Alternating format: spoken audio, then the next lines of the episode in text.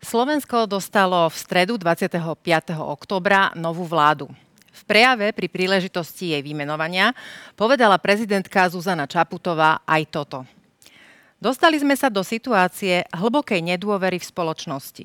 Nech by som dnes menovala akúkoľvek vládu. Časť občanov by bola nielen sklamaných, ale dokonca v obavách z toho, čo bude.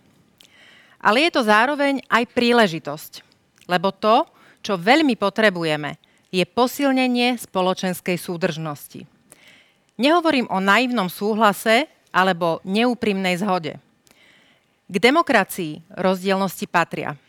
Hovorím o príležitosti svojou komunikáciou a svojimi krokmi prispievať k vzájomnému rešpektu a profesionálnej spolupráci.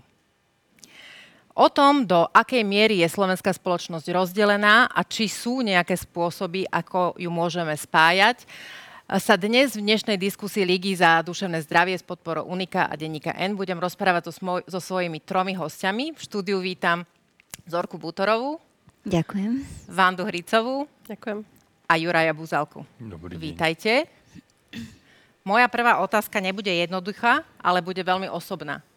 Ako vy osobne vnímate slovenskú spoločnosť a do akej miery teda podľa vás rozdelená alebo fragmentovaná je?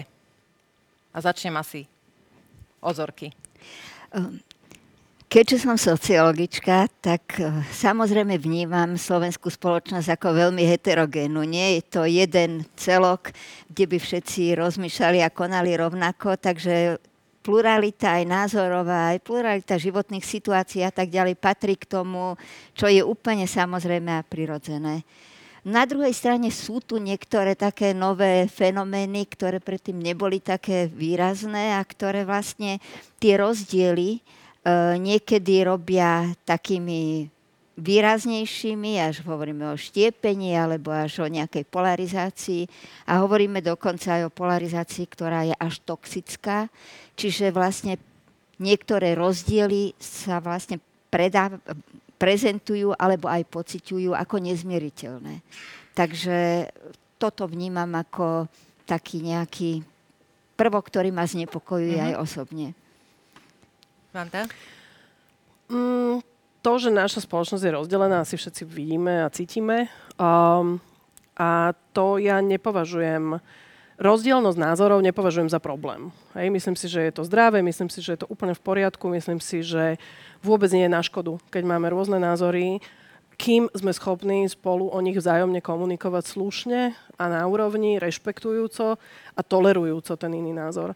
Myslím si, že náš problém je ten, že v poslednej dobe práve s týmto my máme problém, že nie sme schopní počúvať iných ľudí, nie sme schopní si vypočuť iný názor a, a istá časť spoločnosti veľmi agresívne reaguje na čokoľvek, čo sa prieči vlastne ich svetonázoru. A to si myslím, že je problém. A myslím si, že problémom to nastalo v momente, keď sa, začal, keď sa začal tento spôsob komunikácie legitimizovať. Na verejnosti, keď vlastne naši čelní predstavitelia a politici začali používať tento slovník a to, čo pred desiatimi rokmi bolo ešte absolútne neprípustné, bolo to považované za neslušné a bolo to vlastne diskvalifikujúce v spoločnosti, je dneska vlastne štandardom. A to považujem za problém. Uh Juraj bude reagovať asi. Asi som posledný eh, v rade, tak eh, ja by som sa na to možno pozrel z opačnej perspektívy a by som reformuloval otázku, že ako môže byť slovenská spoločnosť taká rovnostárska, veľmi historicky e, podobná e, jednotlivcami aj komunitám, ako môže byť tak rozdelená, ako je dnes? To by bola možno taká moja otázka, lebo e, tak sa nám ľahšie určí, že čo je naozaj príčinou ozajstného rozdelenia, či to je naozaj rozdelenie a čo sa nám len tak javí a niekto nám tu, či už anarchicky, vedome, alebo za prispenia cudzích mocností, by som použil taký archaický výraz, e, rozleptáva tú spoločnosť. Ale kým sa k tomu dostaneme, možno čo je vlastne tá spoločnosť e, slovenská, A často nie len my, ale možno sme si v poslednom období zvykli aj tak analyticky hovoriť o nej ako o nejakej e, roz, rozdelenej ekonomicky, ako rastúcich nerovnostiach majetkových a tak ďalej.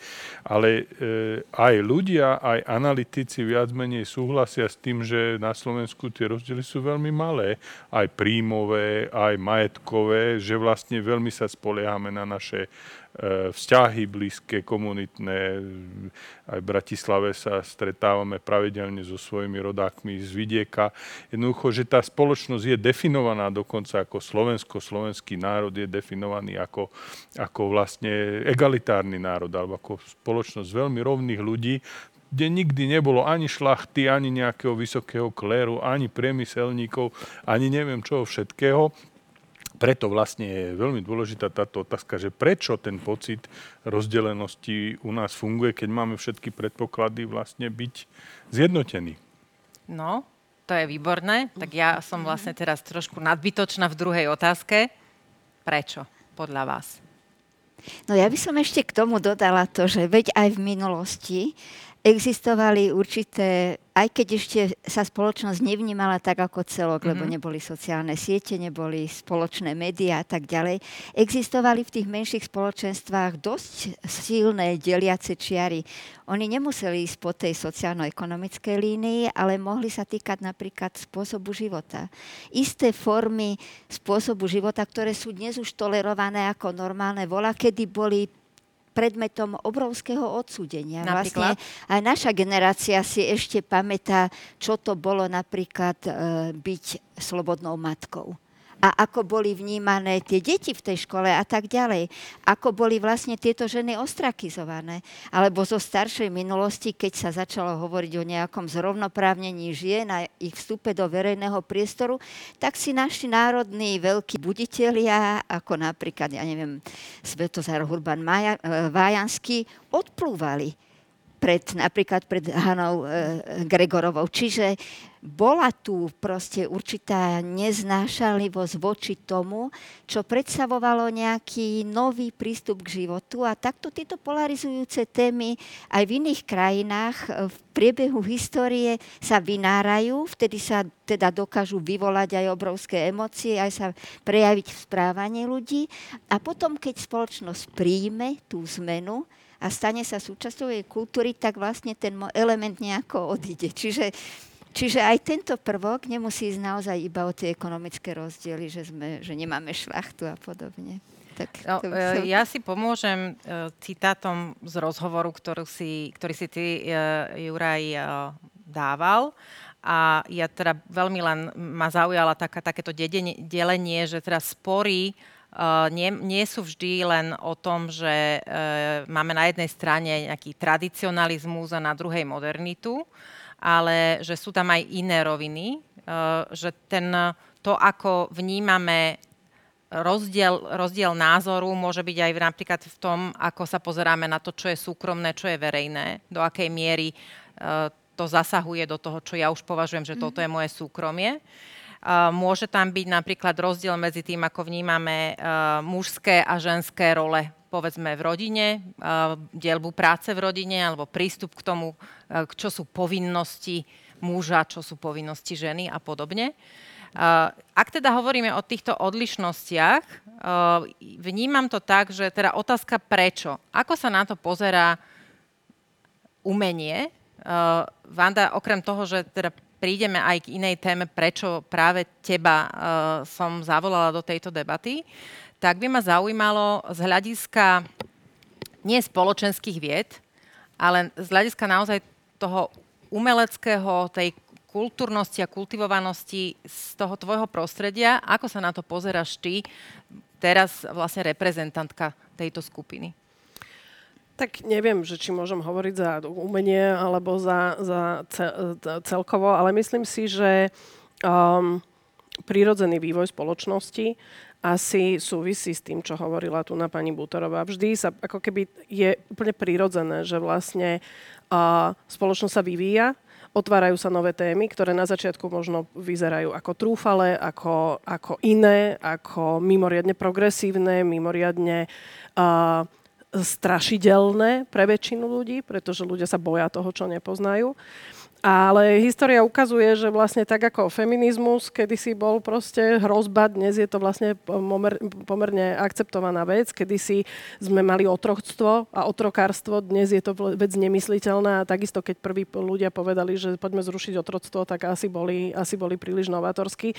A myslím si, že um, zástupcovia kultúrnej obce a umelci špeciálne to sú ľudia, ktorí sú slobodní. Oni majú, oni vlastne na to, aby mohli vykonávať tú svoju, tú svoju činnosť, proste sloboda je úplne že základným predpokladom. A to je jedno, že či sú to divadelníci, či sú to hudobníci, či sú to výtvarníci. Proste tá sloboda duše a sloboda tvorby je úplne základný predpoklad.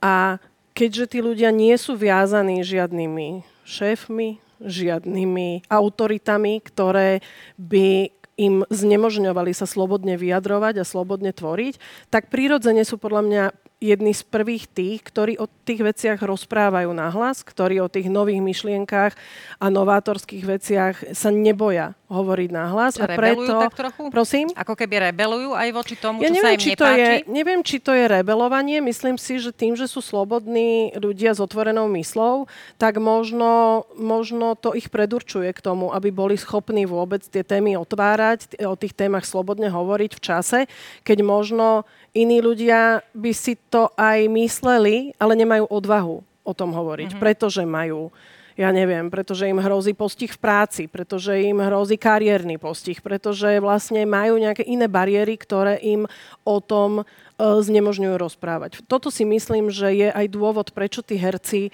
prečo tí umelci sú ako keby jedni z tých prvých nositeľov vlastne vždy tých novatorských Teraz myšlienok. Mi, presne toto slovo som mala tuto vdu, napísané, mm. že sú, sú oni tými nositeľmi tých áno, myšlienok, tých, tých nových ktoré myšlienok. vlastne a myslím e, si, sú že novými je to... normami potom neskôr. Áno, a myslím si, že vďaka Bohu za to. Vďaka Bohu za to, lebo, lebo aj vďaka tým ľuďom sa vlastne tá spoločnosť posúva dopredu. Juraj, nejaká reflexia na toto? Hmm že nie, možno by som doplnil, že nie všetci tí umelci sú len takíto otvorení a... E, Aj isté, sa nedá generalizovať. Aby som povedal empatický, lebo to je asi možno to slovo, ktoré treba použiť. E, empatický k iným ľuďom, alebo k iným krápeniam a problémom, alebo naopak radostiam iných ľudí.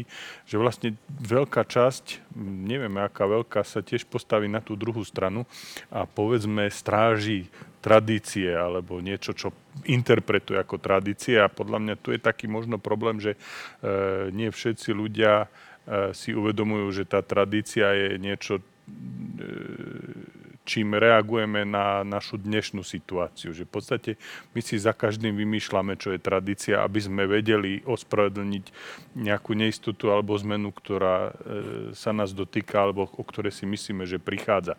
Čiže vlastne my potrebujeme možno niekedy len si vysvetliť a v tom sú zase tí iní umelci veľmi dôležití, že oni nám to ukazujú, že nám nejak redefinujú tú tradíciu e, a, alebo nejak vysvetľujú z tej našej perspektívy, čo sa mení a čo sa nemení. A, keď, a moja skúsenosť je, že keď to vysvetlím, ja som učiteľ inak povolaním, takže keď to tým ľuďom vysvetlím, tým študentom, tak veľk, študentom najmä a študentkám, tak veľká väčšina z nich to príjme. Hej, že, že vlastne, ja neviem, že tradičná rodina je je, je, je vlastne ideologický konštrukt, ktorý je veľmi, veľmi moderný. Hej. Aj ten konštrukt, aj to, čo oni dali do ústavy ako tradičnú rodinu napríklad. A keď sa to ľuďom vysvetlí, tak oni vlastne pochopia, že zrazu rodina môže byť aj jednorodičová, alebo dokonca, že môže mať aj e, rovna, osoby rovnakého pohľavia a že na tom nie je nič e, zázračné.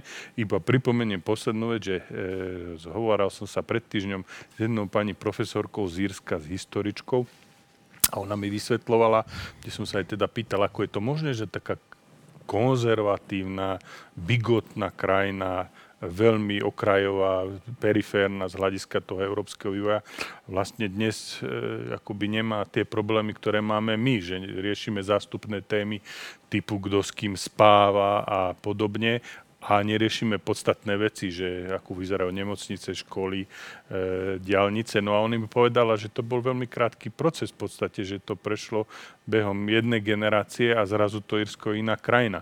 Čiže keď sa aj pozriem na tie voľby, ktoré si spomínala na začiatku, tak mám pocit, že naozaj je veľká, veľká zmena tej slovenskej spoločnosti nastáva a že teda tí umelci, keď to správne pomenujú, tak ľudia si to osvoja. Takže podľa mňa tá zmena je nezvratná. Ja by som možno len doplnila, že ja nevidím uh, slovo tradícia a slovo progres v kontradikcii. Ja si myslím, že to úplne krásne môže ísť vedľa seba. My môžeme si zachovávať tradície a zároveň sa môžeme vyvíjať dopredu. A myslím si, že je aj veľmi dôležité, ako sa tie termíny používajú, lebo podľa mňa t- slovo tradičná rodina, respektíve to, čo si pod tým dneska nielen predstavujeme, ale to, čo sa tlačí do popredia, je práve niečo, čo slovu tradícia a vlastne významu slova tradícia hrozne škodí. Zorka no, chce reagovať určite. To je asi ten kľúčový problém, že sa nevieme zhodnúť na tom, že aký obsah dávame tým pojmom, ktorými sa, ktoré sa používajú často potom ako kladivo na tých mm. názorových odporcov. A ono sa to dá vysvetliť študentom, Samozrejme. A presne tento príklad, ktorý povedal Juraj, som chcela povedať aj ja s tou tradičnou rodinou, lebo keď sa tá debata začala, tak sa ozvali samozrejme napríklad sociológovia, sociologičky a hovorili o tom, je tradičná rodina tak, kde je alkoholizmus, rozrva, domáce násilie a tak ďalej. Čo to vlastne je? Čiže dá sa to vysvetliť v kontakte z očí v oči. E, naozaj náš problém je teraz ten, že veľká časť tej komunikácie sa neodohráva takýmto spôsobom. Že my vlastne máme čoraz menej príležitosti sa stretnúť s ľuďmi, ktorí vlastne používajú tie pojmy v úplne inom zmysle a ten, tá verejná debata, ten diskurs sa presúva vlastne e, do toho virtuálneho prostredia a tam vlastne už fungujú úplne iné mechanizmy e, povedzme vytvárania nejakých názorovo homogénnych celkov, ktoré nemáme pod kontrolou. Čiže nemôžeme uplatniť tie argumenty, ktoré sú potrebné na to, aby v tej diskusii sme dokázali nájsť nejakú spoločnú pôdu pre debatu. Toho je, tých príležitostí je menej. Myslím si, že to je asi ten úplne kľúčový faktor, ktorý, ktorý nás posunul do, tej, do toho štádia, kde sa dnes nachádzame. Čiže to, že máme menej príležitostí na osobnú debatu, alebo na to, aby som počúval a mal možnosť reagovať na to, čo ten druhý hovorí? A aj to ľudia čoraz menej asi vyhľadávajú, uh-huh. lebo majú pocit, že nachádzajú tých názorových spojencov, že ich je vlastne strašne veľa, nepoznám ich síce, ale opriem sa o to, že proste povedzme aj nejaký taký veľmi radikálny až extrémny názor vyslovím preto, lebo mám pocit, že takto zmyšľa možno, že aj väčšina. Čiže a dokonca strach, ma to vlastne môže to je tá hranica posunutá, o ktorej hovorila aby som Vanda, os, mm nielen hovorila alebo mhm. písala, ale ešte aj na niekoho zautočila, pretože si myslím, že reprezentujem nejaký väčší celok. Čiže uh, asi to aj oberá napríklad ľudí aj o chuť a nejakú motiváciu zhovárať sa proste s ľuďmi, ktorí patria do inej mm-hmm. skupiny, alebo tie, s tie, tie rozdiely hej, medzi nami. No, plus je tam možno ešte ten, tá povaha tej komunikácie, mm-hmm. že mhm. ten virtuálny priestor nás akoby oplošťuje tú našu debatu a to aj možno ste to zažili všetci, že tam, keď sa niečo povie, tak ten význam sa môže interpretovať rôzne, kdežto pri osobnej komunikácii máme množstvo mimoverbálnych prostredkov a rôznych akoby checks and balances, kedy vieme prispôsobiť, vidíme, komunikujeme ešte aj inak ako len tým slovom, kdežto ten virtuálny priestor to v podstate neumožňuje. No, to už je možno otázka, že teraz už ani nie je otázka, že, že či, ale ako regulovať ten priestor, aby sme mm-hmm. stále boli ľuďmi. Takže to je veľmi Hej. dôležitá téma. Aký uh, vplyv má podľa vás uh, súčasný stav, to, čo sme teda doteraz pomenovali, na to, ako sa ľudia subjektívne cítia? A teraz naozaj, že chcem váš názor, nerozoberáme to z hľadiska ani psychológie, ani psychiatrie. Uh, pretože môj názor je, že to, ako sa v takýchto situáciách, v takýchto sploštených komunikáciách cítim, to vlastne uh, má veľký vplyv na to, aká nálada sa v tej spoločnosti vytvára a aký veľký vie byť potom vplyv, povedzme, nejakých politikov na tú verejnú debatu a jej nekultúrnosť a, a potom teda povieme aj to B. Čiže aký ten subjektívny pocit ľudí môže v takejto situácii byť?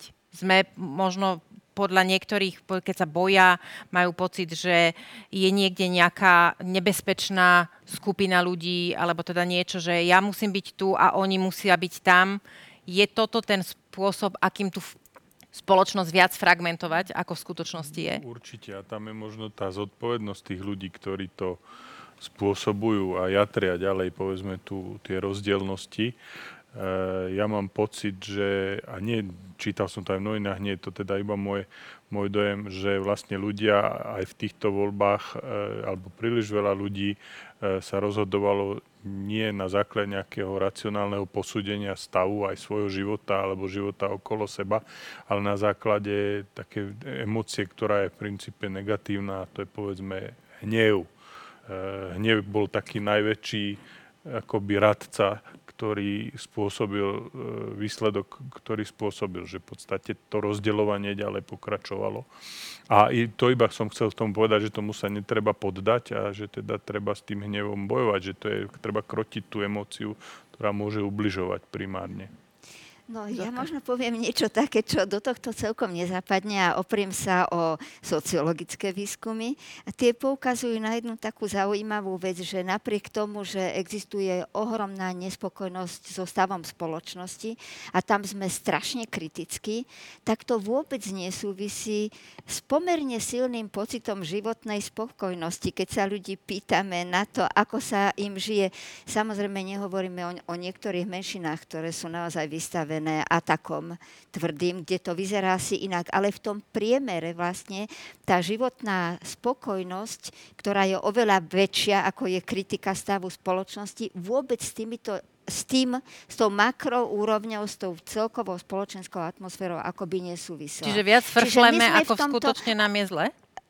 Áno, Zjednodušujem, ako, to, ale... ako prežívame svoj okay. osobný život. Čiže uh, aj toto asi by sme nejako, vidím tam určitú takú nejakú schizofréniu, alebo proste niečo. Lebo to je mimoriadne uh, zaujímavé. Teda. No asi aj pocitom veľkej vzdialenosti medzi tým, čo sa odohráva uh, na tých vyšších úrovniach spoločenského života a tým pocitom, že toto človek nedokáže ovplyvniť. Určite je tam ten pocit bezmocnosti, uh-huh. ktorý v tomto zohráva veľkú úlohu, ale tie osobné vzťahy a to mikroprostredie, ako keby si tí ľudia dokázali možno v tých tzv. bublinách, alebo ako to nazvať, predsa len nejakým spôsobom zorganizovať tak, že, že tam nedochádza k nejakej takej k nejakému prepadu do nejakej obrovskej frustrácie je nám vždy, uh, alebo teda myslíme, myslíme si, že situácia je vždy oveľa horšia, ako naozaj v skutočnosti je?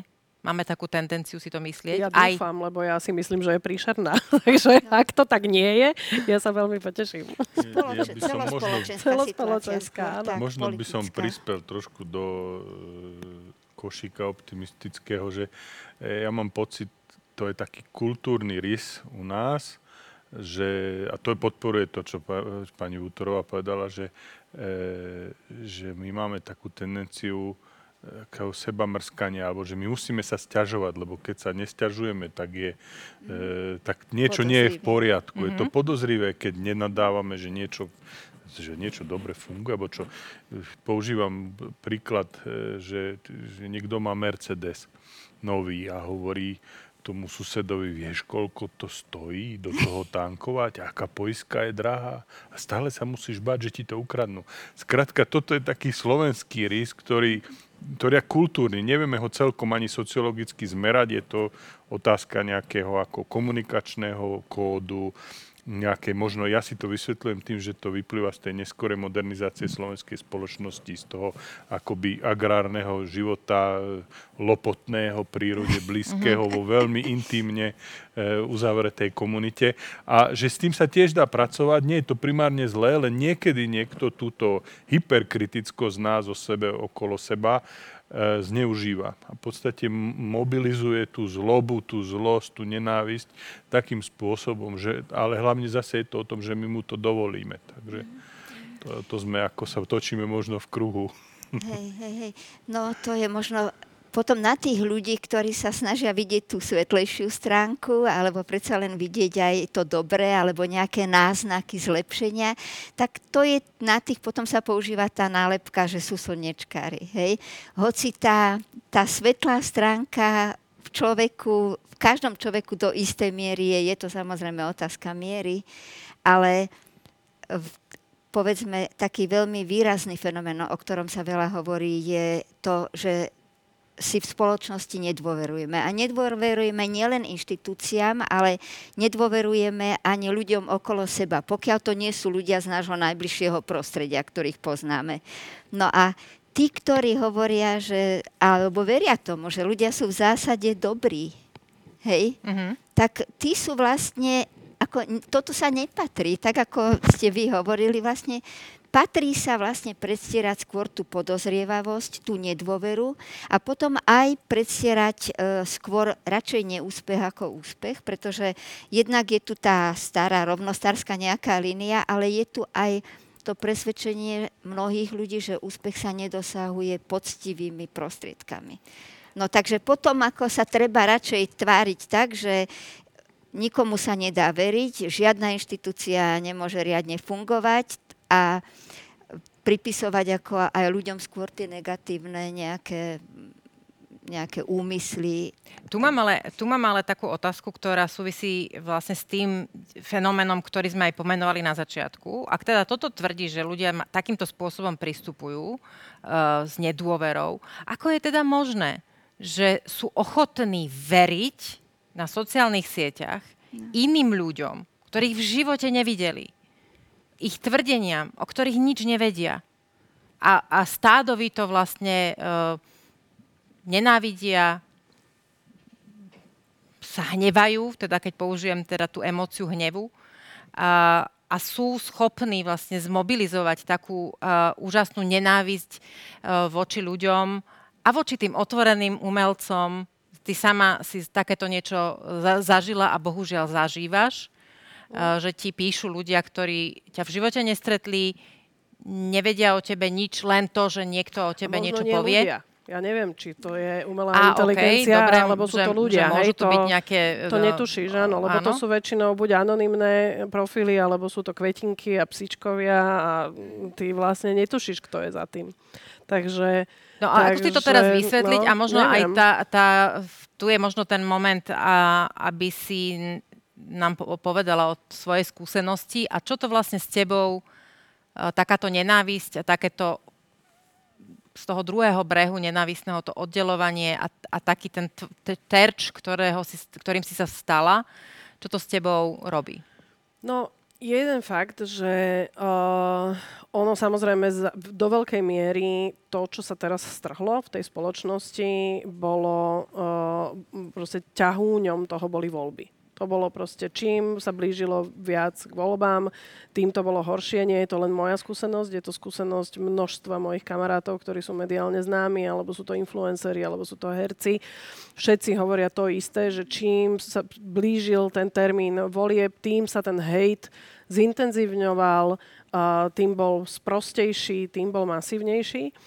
A veľa z nich to nekomunikovalo smerom von, aby možno nepodporovali tých ľudí, alebo aby im neprikladali význam alebo dôležitosť, že to ako keby dusili v sebe, aby to nezvýznamňovali, čo je jedna cesta, ako sa s tým vysporiadať.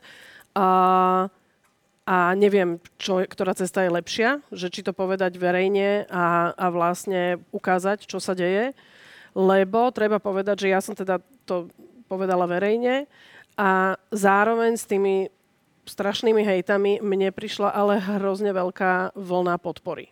A to treba tiež povedať, že vlastne a tá vlna podpory bola silnejšia, bola, bola väčšia ako ten hate. To znamená, že v konečnom dôsledku ako keby bilančne si myslím, že to není také zlé. že vlastne naozaj tých pozitívnych správ, podporných správ, ktoré naozaj potešia takisto. A to už boli konkrétni ľudia, tam už som videla fotky, tam už som videla normálne reálnych ľudí za tými profilmi. To znamená, že tie podporné prichádzali od reálnych ľudí, tie, tie, tie sprosté hejty, mm-hmm. to prichádzalo od ľudí, ktorí ich nevieš identifikovať, nevieš, kto za tým je, nevieš, či to je naozaj, neviem v tejto chvíli povedať, povedať, či, sú to, či je to nejaký bot, ktorý to generuje, tieto hlúposti, alebo, alebo sú to zaplatení ľudia a, ktorý, lebo viem, že aj také, napriek tomu, že mne sa to zdá byť absurdné, byť proste mať job, generovať proste, hej. Áno, asi to je asi na inú debatu, ale no, áno, je to, tak, ale ukázala to. si ten text uh, teda v zákulisí, áno. je to ani nie, že hlúposti, sú to naozaj nenávistné, áno, áno, od, to, odporné sú... správy, ktoré jednoducho človeka aj. zasiahnu.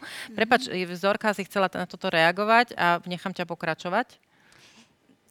Ja som chcela iba teda, ale to nemusím prerušovať okay. teraz Vandu. Potom dobre, možno. dobre, dobre, prepač to hovor. No nič, čiže ja len, uh, ja len teda ako keby je to, je to fakt, je to, proste deje sa nám to, dôvod, um, ja neviem, neviem prečo tomu tí ľudia, otázka bola, že prečo tomu, keď, keď si tak veľmi neveríme, prečo tomuto ľudia veria.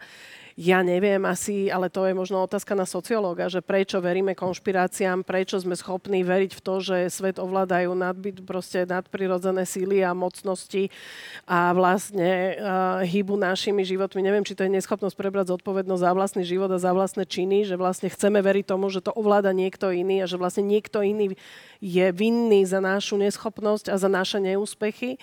Lebo mne to vychádza takto, ale ja nie som sociológ, ani psychológ, ani psychiatr, takže na toto ja neviem zodpovedať. To je moje vysvetlenie toho, že prečo to tak je. Že no, vlastne no, ono sme tu, uh, je strašne okrem, ľahké okrem sa vzdať zodpovednosti. No, že je hrozne ľahké a jednoduché vzdať zod, sa zodpovednosti za vlastné činy a za vlastné skutky a veriť mm. tomu, že však aj tak to predsa ovládajú nejaký... Že je to jedno. Lebo no presne, ja je to, to jedno, nemôžem. lebo aj, mm-hmm. tak, aj tak to ovláda niekto iný.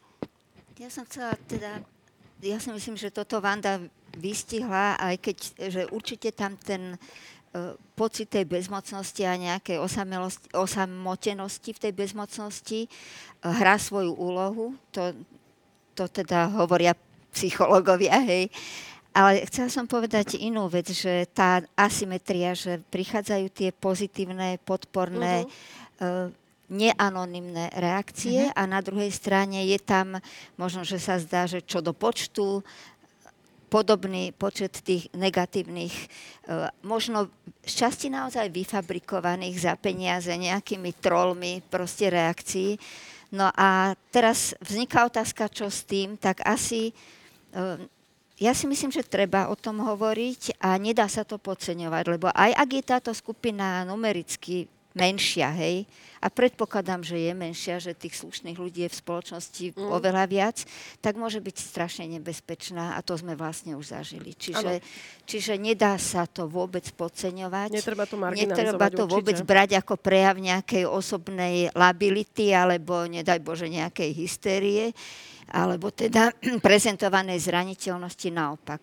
Ako treba sa tomu veľmi vážne venovať. Ja ešte uh, zostanem pri tebe, Vanda. Uh, ty si v podstate veľmi otvorene písala o svojich problémoch s duševným zdravím, uh, čo ja osobne beriem ako uh, naozaj niečo veľké a veľký pozitívny čin pre spoločnosť, pretože uh, my sa už roky snažíme o destigmatizáciu v mm. tejto oblasti a napriek tomu tie čísla a štatistiky e, sú e, stále veľmi, veľmi zlé. A aj nedávny Euro, Eurobarometer vlastne ukázal, že, že tá spoločnosť cel, celoeurópsky, naozaj, že nielen na Slovensku, e, z hľadiska duševného zdravia je na tom zle. Nejde ani o počty, či je to proste 50%, 60%, ide, ide naozaj o to, že ľudia uh, ako keby stále zakrývajú tie problémy, ktoré majú. A práve, uh, nechcem to povedať tak, že celebrity, ale naozaj známi ľudia, ktorí sú úspešní vo svojich profesiách, keď pomenujú uh, tie problémy, ktorým čelia a pomenujú ich tak, že ich vedia pripodobniť kaž- ku každému inému človeku, uh, keď uh, niekto ako ty povie, že áno, uh, čelila som depresii, musela som sa liečiť. Keď Zuzana Smatanová povie, áno, musela som brať lieky na depresiu. Keď Petra Vlhová povie, no nie je to až také jednoduché a ja mám momenty, keď proste sa zavriem na hotelovej izbe a plačem, pretože mi nie je dobré, pretože to nejde tak, ako som si myslela, alebo ako všetci čakajú podľa tých predstav. To je dôležité, to je to, čo by nás malo spájať v tej našej ľudskosti Týmto priznaním si si ale aj zavarila, pretože uh, sa našli ľudia, uh, dokonca jeden člen súčasnej vlády, uh, ktorý to veľmi zosmiešnil. Do akej miery táto, toto priznanie posilnilo tvoju zraniteľnosť a do akej miery ťa vystúžilo ako človeka? Vieš čo, v prvom rade ja, by, ja to nevolám priznanie. Áno. Že, že pre mňa to není priznanie. Nie, to je priznanie. vec, ktorá, ja neviem, priznáš sa, že sa, sa ti zlomila ruka? Že pre mňa zlomená ruka a vlastne ako pocit úzkosti a duševných problémov, ktoré ja som mala, je na tej istej úrovni. Pre mňa je to proste choroba, ktorú treba liečiť. Mám problém, no tak idem za lekárom. Hej? Tak mám, akože budem za obvodiakom alebo za in, iným odborníkom a pre mňa terapeut a psychiatr sú proste odborníci, sú lekári, ktorí sú na to vyš- vyškolení, aby mi pomohli. Čiže ja to vôbec nevnímam ako nejaké príznanie. Uh, to, čo hovoríš, že vlastne to pomáha spoločnosti, lebo áno, je to tabuizovaná téma stále pre mňa nepochopiteľne. Hej? Ja tomu nerozumiem, prečo je toto, prečo proste zlomená ruka není problém a toto je problém. Pre mňa je to úplne na rovnakej úrovni.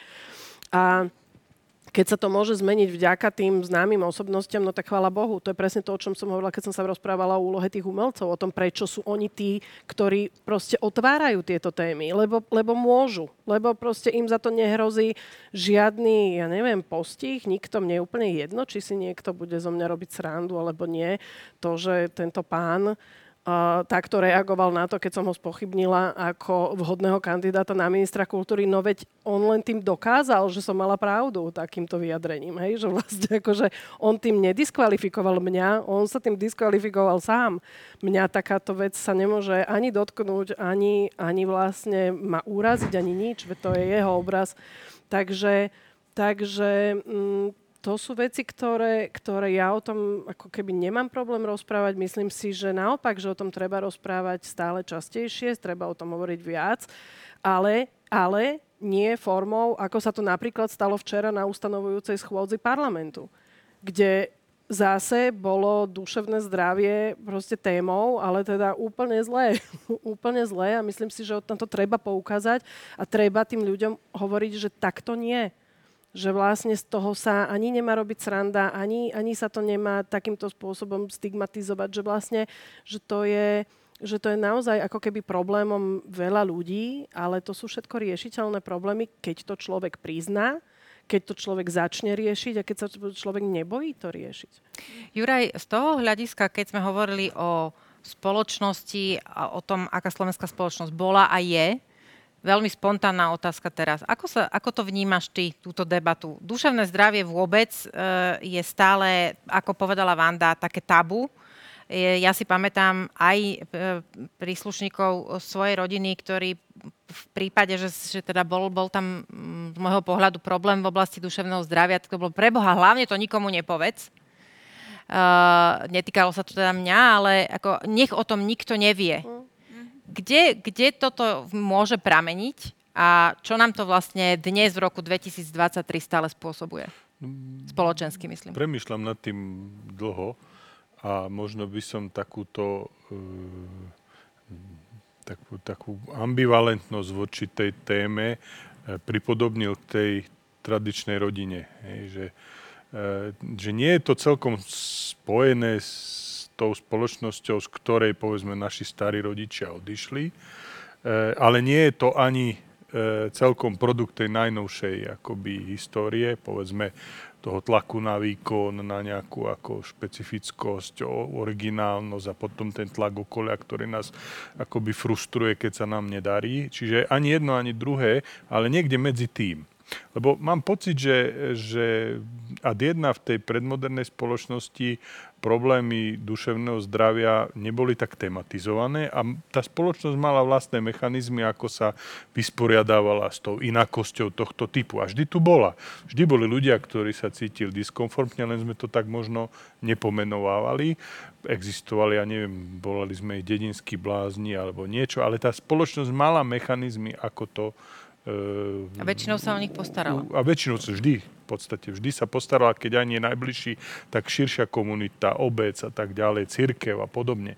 Čiže tie mechanizmy tu boli. Čiže zase to nie je o tom, že vtedy sme boli nejakí hlúpi a vysmievali sme sa a teraz už sme dobrí a, a, a už vieme, aspoň čas z nás vie a, a nevysmievame sa, že sa to nepatrí. Čiže problém je niekde medzi tým a ja si myslím, že ten problém je v tom, ako sme, eh, ako o niektorých veciach eh, nechceme alebo nemôžeme hovoriť. A to súvisí už aj s tým, s tou delbou na, tej, na tie genderové eh, vzťahy, súvisí to s tým verejným a súkromným.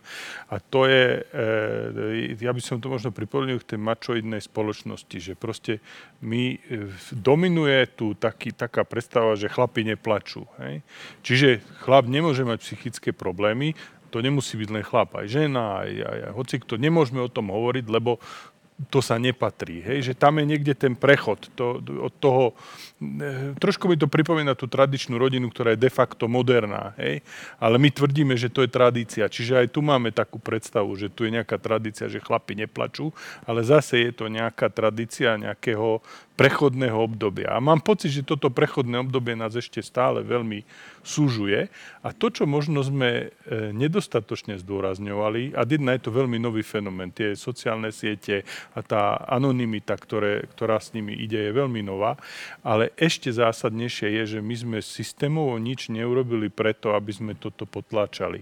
Som minule čítal niekde, že, že vo Švajčiarske dokonca zákon prijali, že keď verejne známe osoby niekto takto napadá, tak štát má akoby opateru nad nejakým financovaním e, právneho, právnej ochrany a právnej obrany mm-hmm, toho mhm. človeka. Mm-hmm. Som si tak predstavil pani prezidentku, čo ona zažíva a že vlastne všetky tie jej spory musí riešiť privátne zo svojich peňazí a pritom nie je zodpovedná za to, že na ňu niekto Útočí ako vylieva ako svoje mm-hmm. frustrácie. Jasne. Čiže e, a, a už vôbec nie na tých politických protivníkov, ktorí by boli možno v štandardnom systéme, keby sme ho mali vybudovaný, odstránený už vopred. Hej? Že títo e, hejteri a, a ľudia, ktorí na tom si vybudovali politickú kariéru, by vlastne nemali šancu, lebo by už dopredu nejakí právnici upozornili, že, že ich to bude stáť nejakú sankciu. Čiže my sme ako keby neskoro do toho prišli, e, sme v takomto medziobdobí a ešte nemáme mechanizmy voči tomu novému celému hejterskému systému, ktorý, ktorý sa k nám dostal cez tú neosobnú sociálnu sieť. Čiže tým som nepovedal, že nemáme ako možnosť sa brániť. Určite toto sú skvelé, e, skvelé príklady toho, ako ľudia vyjadrujú podporu. O to viac musíme byť podľa mňa otvorení, priznať sa k sebe, že sme to my na tých sieťach. Podľa mňa sa týmto smerom uberá aj legislatíva, že viac menej tam budeme musieť oveľa viac regulovať e, to prostredie. Konec koncov, tak ako keď vznikla knih tlač, tak tiež e, prvotné e, desaťročia, staročia sa riešili v podstate hlavne pamflety, útoky, rôzne katastrofické žružové knižnice a podobné veci, okrem Biblii teda. A viac menej tá regulácia prišla postupne, čiže toto musíme zvládnuť rýchlejšie a tu si myslím, že ten štát nás naozaj nedbal na, na, na to, lebo zase si nevie uvedomiť, že aj toto je otázka bezpečnosti. Mm-hmm. My máme stále predstavu, že bezpečnosť to sú tie panciere, tanky a protivzdušná obrana, ale že vlastne tu máme hybridnú vojnu. Svet je v hybridnej vojne. E, niekomu naozaj veľmi záleží, aby u nás nebol demokratický režim, aby u nás vlastne sme sa nenávideli a robili si zle. A viac menej tu zase treba aj ten narratív spoločenský upriamiť na to, že niekto nás chce rozbiť, keď už chceme tie svetopulkovské prúdy. Niekto to tu naozaj vedome robí. A to cez tie siete, ako je relatívne ľahko dohľadateľné. Keď e, hovoríme o, o emóciách, o duševnom zdraví, o skupinách spoločnosti, o fragmentácii alebo o tom, že vlastne podstatou tak hovorí sa tak trošku, asi to tak nadľahčím, že my sami o sebe hovoríme, že Slovensko je jedna veľká dedina.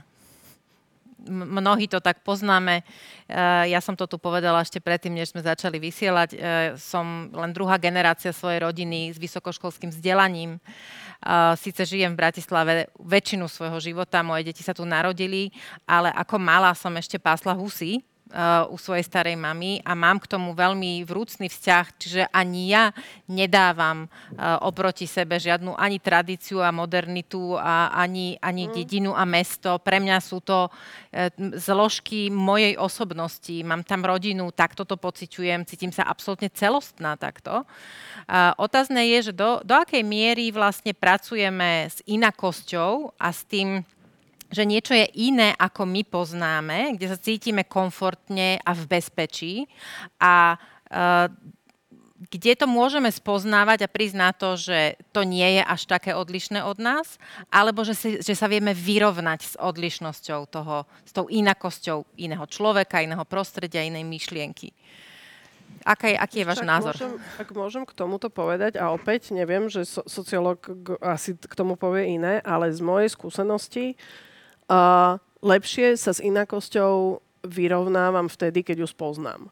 A vlastne, ke, to, a to sa deje vo veľkých mestách. Hej? To znamená, že preto je podľa mňa slobodnejšie, tolerantnejšie, progresívnejšie prostredie vo veľkých mestách, pretože tam som s inakosťou konfrontovaná každý boží deň a tým, že ju spoznávam, zistujem, že to nie je vôbec žiadna hrozba a vlastne vzájomnou komunikáciou podľa mňa sa dajú akékoľvek trecie plochy veľmi rýchlo vyriešiť. Problém, ktorý my máme a podľa mňa, ktorý je dlhodobý a neriešený, je aj v tomto smere obrovský rozdiel medzi regiónmi a medzi tým mestom. Že my nekomunikujeme s tými dedinami. V tých dedinách nefungujú kultúrne domy, nefungujú tam vlastne divadelné predstavenia, kedy tam kedysi chodili, ne, zanikli kina. To znamená, akýkoľvek spôsob komunikácie s tými, či už sprostredkovaný alebo osobný, uh, vlastne ako keby neexistuje. Ja si pamätám ako decko, môj otec veľmi často chodil so svojimi kolegami po besedách. A to, bolo, to boli besedy v malých kultúrnych domoch, kde bolo 100, 150 ľudí. Chodili po celom Československu a ja si pamätám tých náčených ľudí z tých malých dedín, ktorí mali možnosť vidieť proste svoje hviezdy, ľudí, ktorých obdivovali cez tú televíznu obrazovku a ktorí každý pondelok v tých inscenáciách boli u nich v obývačke. Zrazu ich mohli počuť naživo, zrazu sa s nimi mohli rozprávať, komunikovať s nimi, zdieľať s nimi, pýtať sa ich naživo. A to ani selfiny neboli ešte a to, Ale to neboli sociálne siete, ale tá sociálna interakcia bola oveľa, Jasne. oveľa intenzívnejšia, uh-huh. ako je dneska. Čiže podľa môjho názoru ja tam vidím niekde ako keby riešenie aj tohoto problému. Proste komunikovať spolu, stretávať sa naživo a vlastne a spoznávať sa. Lebo ja si myslím, že toto je cesta, ktorou sa Čo to na to sociologička? No, Myslím naozaj, že tá priama komunikácia je nejako nenahraditeľná, že darmo máme YouTube a všetko. Niečo sa samozrejme dá, aby sme ako zase to nevideli tak, že aj tie médiá sú úplne bezmocné. E, sú niektoré pokusy, ako ako podľa mňa vydarené, ako ľuďom proste dať možnosť, aby zažili nejakú empatiu a vedeli sa vcítiť. Sú niektoré televízne relácie, takéto napríklad Silná zostava, dokáže niekedy, videla, nedávno som si znovu pozrela reláciu, ktorá bola e, venovaná e, tej tragédii na Zámockej a bola tam mama e, jednej z obetí, bola tam tá Radka, bola tam pani Dubovcová a bola to jedna veľmi kultivovaná debata, kde mali vlastne aj tie diváčky a diváci možnosť proste niečo prežiť a osvojiť si. Takže je viacero takýchto oblasti, kde sa to odohráva. Poviem taký úplne iný príklad, aby sme neboli a z oblasti skôr vytvarného umenia. Eh, je taká výborná naša sochárka Zuzka, Zorka Lednárová, ktorá žije v Nemecku, ale tvorí aj tu a eh, ktorá sa pohybuje na vozičku, lebo je ťažko postihnutá zdravotne a ona urobila taký projekt, ktorý sa volá Cesta mesta, a vlastne ona si prešla Bratislavu na tom vozičku, zmapovala tie bariéry, výtvarne to nejako uchopila a ešte urobila aj takú prezentáciu, kde nasimulovali vo, v otvorenom priestore všetky tie dláždice a všetky tie prekážky a mohol tam človek prísť, sadnúť si do toho vozička a absolvovať si mm-hmm. tú cestu. Čiže a a urobila to veľmi dobre, lebo na tú debatu zavolala ľudí, ktorí sú zodpovední za debarierizáciu, za verejné priestory a tak ďalej. Čiže sú spôsoby, ako teda tie otvárať tieto témy a dať možnosť ľuďom, aby zažili nejakú tú empatiu, aby si vedeli obliecť teda šaty toho druhého. No len teda stále zdá sa, že toho, že toho nie je dosť. A ten osobný kontakt naozaj nič nenahradí. Mm. To je... Ja mám e, skúsenosť e, zo svojich rozhovorov, e, kde sa vždy snažím pomenovať tie najväčšie stereotypy a mýty a tie predstavy, ktoré si myslíme, že sú nemenné a tak toto je vykresené do toho kameňa. A musím priznať, že aj ja som si niektoré uh, tie situácie musela prežiť a, a predefinovať na novo. To nie je o tom, že som sa narodila už teda dokonala a, a nemám, nemusím na sebe nič meniť. A, a je to vlastne tak, najmä pri, pri tej inakosti ľudskej, ani nie tej skúsenosti, a, a, a zažitého života, ale tej skutočne, že ľudskej, keď sa stretnete prvýkrát s gejom, a, alebo stretnete transrodového muža alebo transrodovú ženu a máte možnosť s nimi rozprávať a úplne o obyčajných veciach, o tom, čo žijete, či vám chutí káva, ako ráno e, pijete čaj alebo kávu, či si ju dávate s mliekom alebo nie, alebo čo ste zažili na dovolenke, tak vlastne zistíte, že tam nie je žiadne ohrozenie uh, vášho života alebo čohokoľvek, čo sa týka kvality vášho prežívania alebo toho, tej satisfakcie životnej. Uh, otázna, otázna je vlastne na, na, na záver, ak by som mala po tejto inšpiratívnej uh, zatiaľ 3 čtvrte hodine rozprávať o tom, že čo vlastne teda môžeme urobiť, alebo aké sú vaše konkrétne predstavy. Ja som na začiatku, priznám všetkým, uh, povedala, ale neberte to, že vás forsírujem, preto sa priznávam, uh, povedala, že by som nechcela končiť túto debatu nejakými takými plačmi a tým, uh, takým tým defetizmom a že je to tu naozaj, že všetko zlé a posledný zhasne pretože si nemyslím, že z našej krajiny treba odchádzať. Včera, myslím, alebo dneska ráno som si prečítala jeden veľmi dobrý verejný status na, na sociálnej sieti o tom, že vlastne naša krajina nie je vôbec v takom strašnom zlom stave, ako to včera uh, pomenoval premiér, že, že, že teda naozaj to tu nie je také katastrofálne a, a mali by sme a ja som si to tu po, naozaj, že do krúžku napísala, že aktívne sa podporovať navzájom a vyhľadávať tie príležitosti na to, aby sme sa ani nie, že slniečkársky ubezpečovali, že no, je to tu dobre, nie je to tu až také strašne zlé a vydržíme, už sa to, už, uh, sa to blíži, že teda uh, od, odsýpajú tie roky. Ako spájať? Ako si pripomínať, že naozaj nie sme až taký odlišní jeden od druhého? ako Juraj povedal, vychádzame z jednej spoločnosti, ktorá je viac menej naozaj, že rovnostárska. Nemáme tu nejaké veľké elity, nie sme ako v Británii, kde musíte študovať na ITNE, aby ste dokázali preniknúť do etalónu proste tých vysokých politikov a podobne. Ja myslím, že už to Vanda začala, aj sme pokračovali potom. E, máme nejakú úlohu aj vzhľadom na tradíciu, ktorú tu máme. E, povedzme ľudí z mesta, vzdelaných ľudí, umelcov, intelektuálov Eh, a podľa mňa sa jej treba chopiť a nejak ju premyslieť. Eh, stalo sa to viackrát v našich krátkých dejinách, ak to tak môžem povedať. Ako nie, že by sme tu žili krátko ako spoločnosť, ale tak, ako sa definujeme, to je relatívne krátke, ako sa definujeme ako slovenská tradícia alebo slovenská spoločnosť. No a tam je tá, tá úloha tej inteligencie veľmi nenahraditeľná. V podstate my sme produktom e, intelektuálov, ktorí nás vymysleli ako spoločenstvo, ako politickú komunitu. E, či sa nám to páči, či nie, nič také ako národ tu nejak voľne nepobehoval. Myslíš Túrovcov e, ešte? No nie len, ale aj vlastne mm-hmm. oni v podstate, okay. to bola jedna zásadná etapa, možno ešte niekedy skôr, nejakom mm-hmm. osvietenskom klasicistickom období tu začalo nejaké uvažovanie o osobitnej nejakej spoločenskej e, skupine, e, kultúrnej skupine, potom jazykovo definované a tak ďalej. Čiže vždy tam boli intelektuáli a veľmi sa mi pozdáva myšlienka vlastne tej vzájomnej komunikácie. Mám pocit, že za 30 rokov e, alebo najmä na začiatku tých 90. rokov vlastne my sme prenechali veľkú časť spoločnosti, my ako inteligencia, ako zodpovedná nejaká vrstva spoločnosti, ktorá si minimálne viac uvedomuje a platená za to, aby si viac uvedomovala, v akom sme stave, že sme prenechali veľkú časť našich spoluobčanov veľmi nezodpovedným, nenávistným a často aj hlúpým šarlatanským ľuďom. Možno politickým podnikateľom, cynikom, ktorí vlastne v týchto voľbách napríklad dokázali mobilizovať tú nenávisť a ten hnev. A vlastne oni vlastných voličov ako priviedli na E, na mizinu de facto, lebo tí voliči na to doplatia viac ako my. My prežijeme nejako, my budeme vedieť sa nejako pre, prešmodrchať v konečnom dostatku. Keby naozaj bolo až tak zle, vieme odísť, ale tí ich voliči tu budú. Čiže oni si vlastne nešťastne akoby vybrali hnev na miesto nejakého akože rozumu. No a ja iba hovorím, že je to tak trochu aj naša chyba, alebo hlavne naša chyba, a že to, čo máme robiť, je naozaj tá poctivá práca v teréne a že vlastne musíme vycestovať a my tam musíme ísť, nie oni za nami, pretože oni na to nemajú finančné zdroje, čas, musia chodiť do práce, e, majú toho proste veľa, majú boja záujem, sa. ale ako boja úplne sa, ti no, rozumiem, ne, aj keď že či nemajú. majú záujem, ale pre, neodpovedaj, aj keď, lebo... Aj keď nemajú, musíme tam ísť, lebo okay. to je vlastne naša úloha.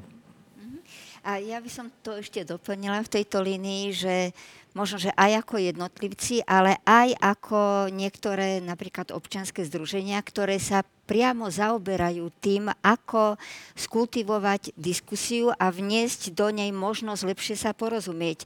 Máme takéto organizácie, napríklad e, PDCS, e, ktorí priamo napríklad majú projekt, kde sa venujú tomu, ako naučiť ľudí komunikovať o environmentálnych témach, kde tiež často stoja ľudia na opačných stranách barikády a ako hľadať vlastne tú spoločnú cestu. A tak, čiže takýchto organizácií je dosť veľa, ktoré sa snažia potom kultivovať to prostredie na úrovni samozpráv alebo v regiónoch. Proste dá sa multiplikovať určitá takáto, určité know-how a skúsenosť, ako to robiť, aby sme sa vedeli dorozumieť. A ešte mám taký jeden, tých možností naozaj veľa, jeden taký príklad, ktorý sa mi zdá, že je zaujímavý a je vlastne z takého mladého intelektuálneho prostredia. E, skupina mladých politologov, právnikov, ľudí založila také občanské združenie, ktoré sa volá DEMDIS, kde sa usilujú vlastne modelovať v tom virtuálnom priestore debatu na polarizujúce témy tak, aby sa neuplatňovali tie algoritmy, ktoré hádžu ľudí do vrecatých, ktorí úplne súhlasia a úplne odmetajú, ale naopak, aby sa hľadali tie styčné plochy a oni sa nájdú aj pri takých témach, ktoré sa navonok zdajú, že neexistujú. Čiže e, tých možností je veľa a naozaj sa to všetko týka vlastne kvality, našej schopnosti viesť kvalitnú verejnú debatu a hľadať konsenzus kým ešte, teraz by som rada aj, aj tvoj názor počula, mm. ale kým to povieme, e, alebo kým ti nechám e, priestor, by som rada chcela aj z tohto miesta ešte raz poďakovať a poblahoželať. E, PDCS včera vyhralo, alebo získalo cenu e, od nadácie Pontis e, SDGs 2023 práve za svoju činnosť v oblasti uh, posilňovania občianského sektora, občianskej spoločnosti a vôbec slovenskej spoločnosti. A, a tam ešte dám teda potom jednu otázku. Um, ja by som k tomu už len dodala asi to, že uh, si sa spýtala, či je na, o, tom záu, o to záujem. Áno. Ja som presvedčená o tom, že v každom regióne na Slovensku sú ľudia, ktorí majú záujem takýmto spôsobom komunikovať. A, a vlastne uh, intelektuáli nežijú len v Bratislave, žijú po celom Slovensku a vlastne aj ľudia vzdelaní, aj ľudia rozhľadení, aj ľudia, ktorí majú práve záujem ako keby uh, zlepšiť to svoje okolie, zlepšiť tú svoju spoločnosť. Čiže naozaj ide o to, ja si myslím, zosieťovať týchto ľudí a vlastne vytvoriť ten priestor na vzájomné spoznávanie sa, ale osobné. A naozaj nadviazanie toho kontaktu, lebo ja som presvedčená o tom, že... Mm, možno aj ľudia, ktorí šíria na internete ten hate, keď ťa stretnú z očí v oči, tak komunikujú inak. A Čiže myslím teda si, že na tom, to anony, a myslím si, že na tomto, na tomto treba stávať. Áno.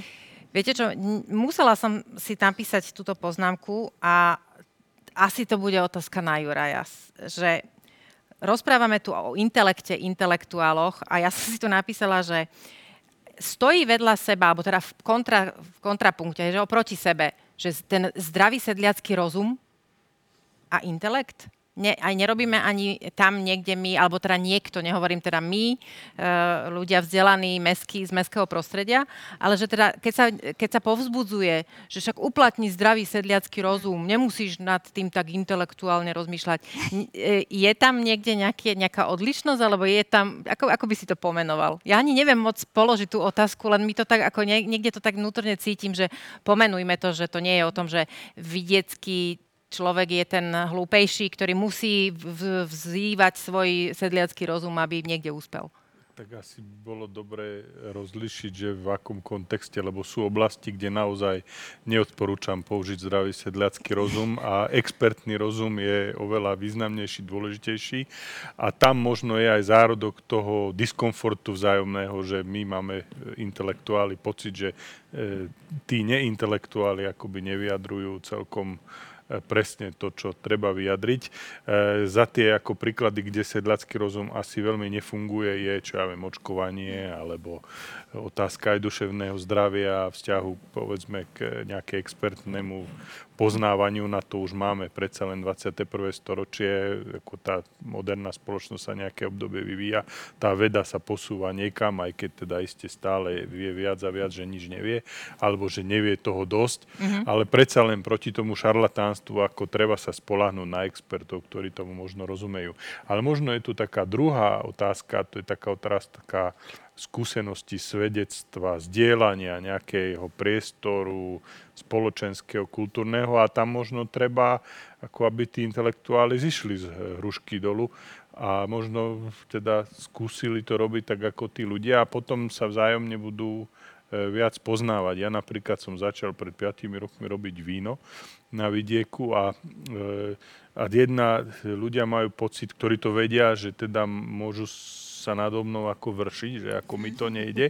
A na druhej strane aj ja sa niečo naučím a spolu máme E, aktivitu a veľmi radi si dokonca e, spolu vypijeme a rozprávame sa. Takže to je asi kľúčové. To je aký záver? E, viacero, viacero ľudí, takže odíde z mesta na, na dedinu a za, pokúšajú sa niečo pestovať a teraz tam chodí sused ponad ten plod a sa pýta, čo tam sadíte, sadíte a už vie, že teda to určite nevyhynie, lebo je jasné, že tam to takto nebude. nerozprávajú, aký ste neschopní. Pozor sa, čo robí, čo tam dáva. Áno, ale potom počase vlastne a vraciame sa na začiatok, to, čo si povedala eh, v, v úvode, aj keď v inom kontexte Tizorka, že, že niečo, čo sa na začiatku javí ako nez, nezlúčiteľné, totálne oddelené, alebo nenávidené, alebo nemožné, sa zrazu prí, príjme a či už je to nová norma, alebo nový človek v komunite, tak zrazu po, po čase uh, tá komunita toho človeka príjme. Uh, to je možno úplne záverečná otázka moja. Je jedným z riešení, ako spájať rozdelenú slovenskú spoločnosť, občianská spoločnosť a to, čo sa v niektorých oblastiach deje, že sú tu aktívni ľudia, ktorí aktívne sa snažia niečo robiť, riešiť problémy, ktoré vidia ja si myslím, že to je úplný základ, to je presne to, o čom sme sa tu rozprávali, že my musíme, i podľa mňa je to na nás, ako na, na aktívnej občianskej spoločnosti, ktorá keď chce žiť lepšie, no tak si to proste musí preto niečo spraviť a treba, a netreba byť ticho, treba proste hovoriť to, čo si myslím a podľa mňa treba, treba sa spájať a treba aktívne k tomu pristúpiť.